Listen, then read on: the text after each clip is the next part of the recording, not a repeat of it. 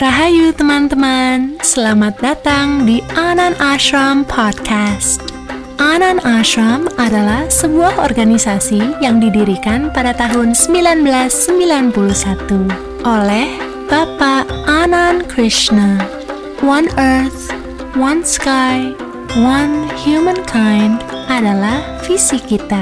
Dalam podcast ini, kita akan membahas berbagai macam topik seperti pemberdayaan diri, kesehatan mental dari sudut pandang spiritualitas, yoga, dan meditasi. 2021 pada tradisi Cina dikenal sebagai tahun kerbau logam. Hmm, apa ya artinya itu untuk kita? Mengapa hal ini perlu kita ketahui?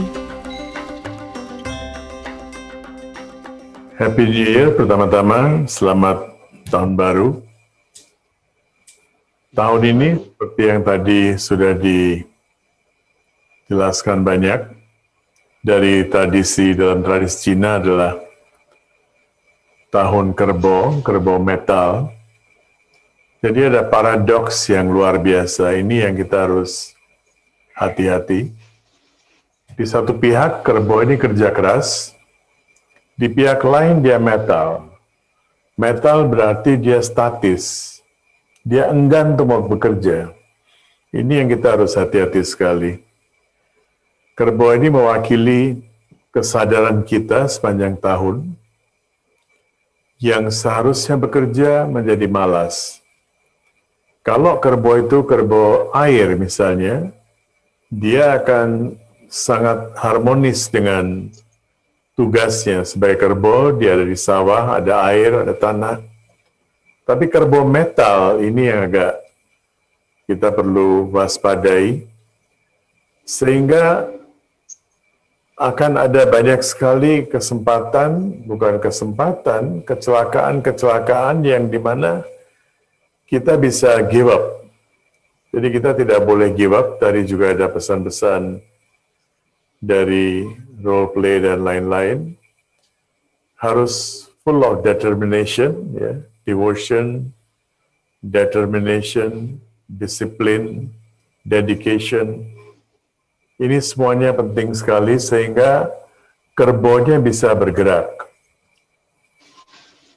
Kalau kita lihat dari sudut pandang spiritual, kerbau ini juga mewakili Nandi, Nandishwar, yaitu wahananya Shiva. Nah, dalam konteks kerbau kerbau dari metal, Nandishwar dalam keadaan tercengang dia. Dia melihat Shiva, Shiva sedang melakukan tanda, sedang menari, dan dia tercengang, kenapa tidak berhenti-berhenti? Jadi dia dalam kondisi juga di mana uh, losing his senses, dia itu dalam kondisi wismaya dalam bahasa bahasa Sanskrit, yaitu seperti bewildered, bewildered. Apa yang sedang terjadi? Kalau kita kaitkan dua-duanya hampir sama dari tradisi Chinese dan dari tradisi spiritual untuk tahun ini, si kerbau ini harus dibuat bekerja. Kalau kita kembali lagi kepada Feng Shui dan Tung Shui Chinese, maka kita melihat bahwa kerbau dia sangat familiar dengan lahan, dengan tanah, dengan sawah. Nah, banyak sekali orang-orang di tempat-tempat di mana mereka mengandalkan pariwisata, seperti saya mendengar dari banyak teman-teman, juga di tempat-tempat lain juga, karena kita tak sangat tergantung pada pariwisata, sampai lahan, sedikit apa pun lahan, kita korbankan untuk dijadikan tempat kos, guest house, dan sebagainya. Orang-orang yang punya lahan besar tadinya, cukup luas, masih punya ladang, masih bisa menanam sesuatu, dirubah. Nah, celakanya ketika kita sudah punya pemikiran bahwa saya mau merubah lahan ini untuk menjadi guest house untuk masa bangun hotel. Kita lihat di mana-mana sekarang yang tadinya lahan persawahan dibangun hotel. Untuk membangun hotel ini kan butuh waktu setahun, dua tahun, tiga tahun.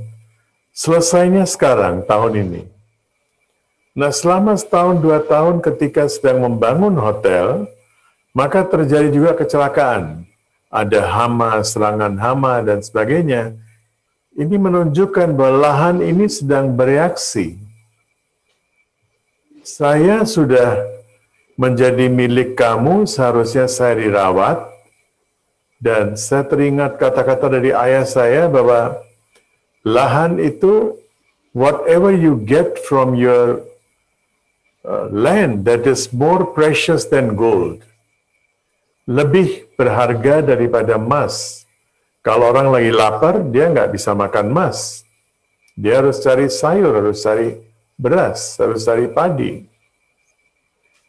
Nah, oleh karena itu lebih berharga dari emas. Ketika kita tidak menghargai lahan yang kita miliki, kita sia-siakan malah karena keserakahan, karena apa?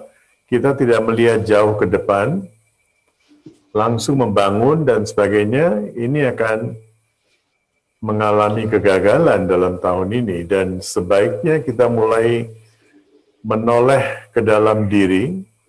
Kalau saya sudah punya lahan itu harus diapakan? Apakah semuanya harus dibangun?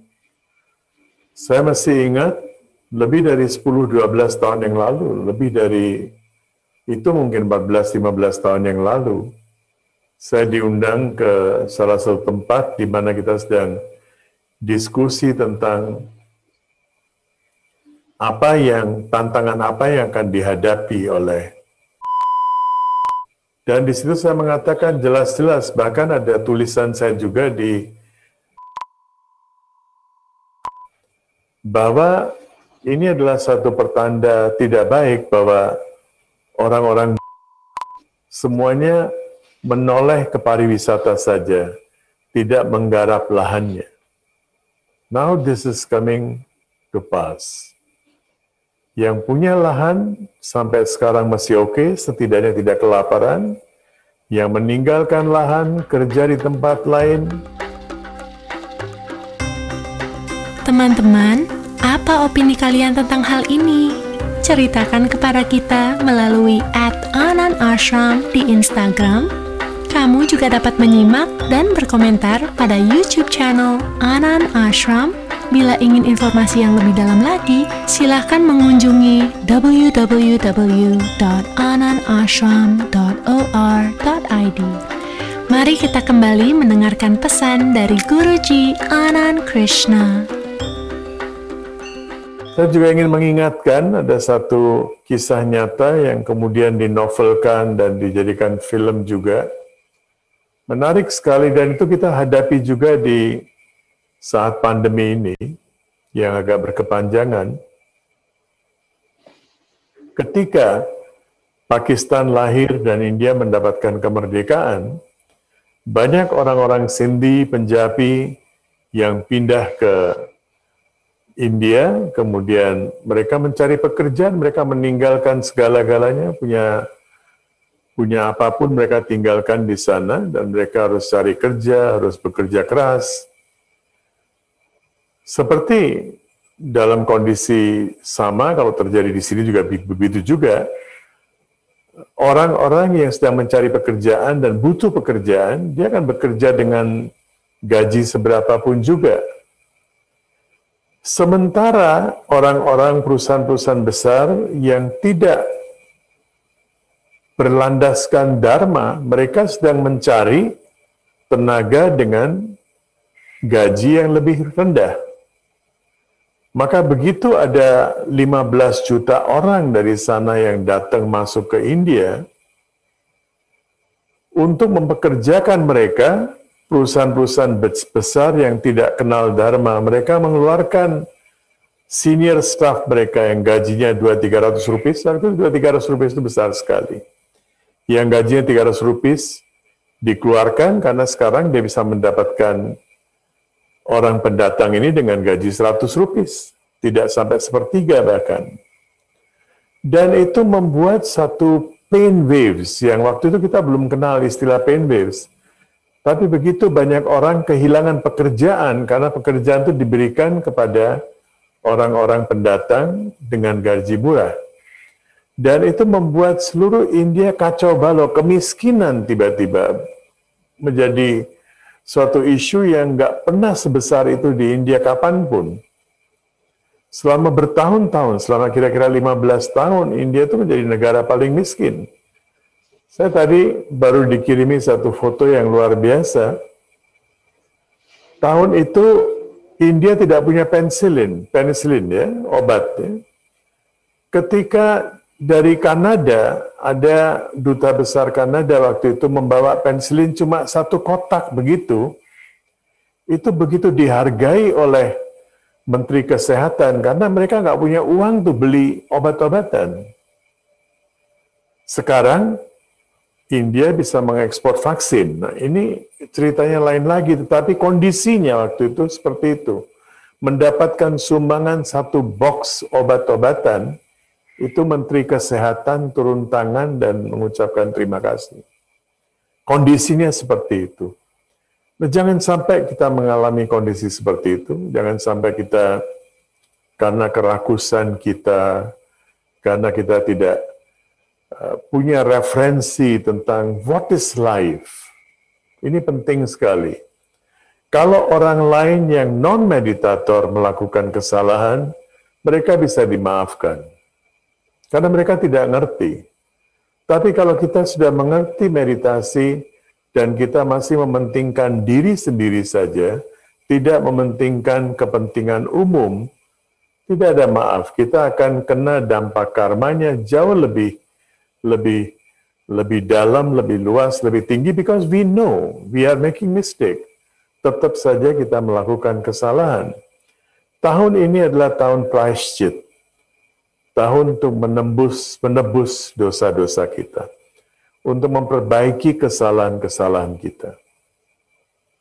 Sehingga Shiva bisa berhenti berdansa, Shiva bisa kemudian menunggangi lagi Nandi, dan Nandi bisa jalan juga.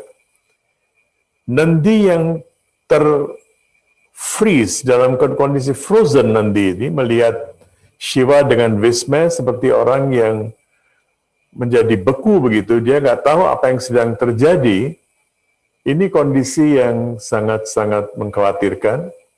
Berarti roda perekonomian bisa tidak berjalan. Tetapi jangan lupa juga nanti is a devotee. Nah sekarang kita sikap kita seperti apa? Sikap kita mau seperti devotee atau sikap kita masih tetap mau mengurusi ego masing-masing? Kalau kita mengurusi ego masing-masing, Shiva akan tetap menari terus. Tapi begitu kita surrender, oke okay, sekarang saya nggak bisa apa-apa lagi. I surrender, now guide me. Shiva akan mengatakan hal yang sama, guidance sudah saya berikan, tinggal kamu mengikuti. Tidak ada guidance baru, tidak ada arahan baru, semuanya sudah diberikan.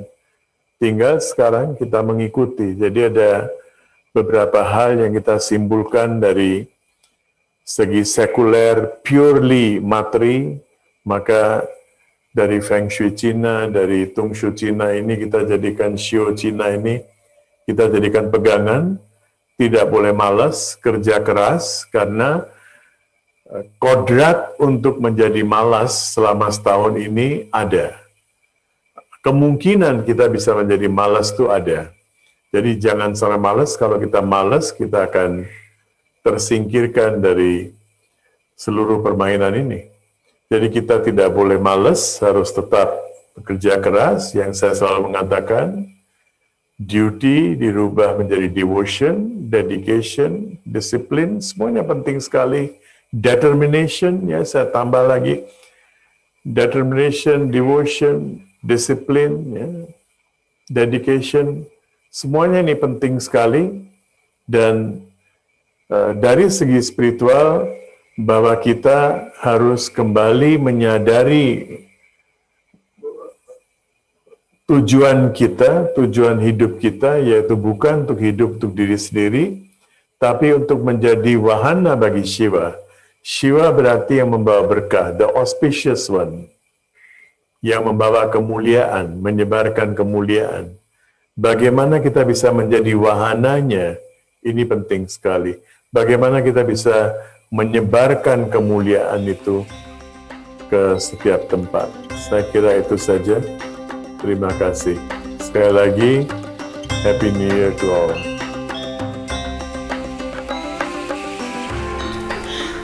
...2021 bukanlah tahun yang mudah.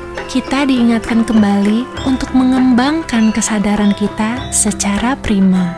Dengan disiplin, dedikasi, dan tetap bersyukur atas apa yang kita miliki. Agar tidak mudah putus asa. Semoga episode hari ini bermanfaat bagimu. Follow, share, dan ikuti terus podcast Anan Ashram. Sampai jumpa di episode berikutnya. Semoga semua makhluk berbahagia.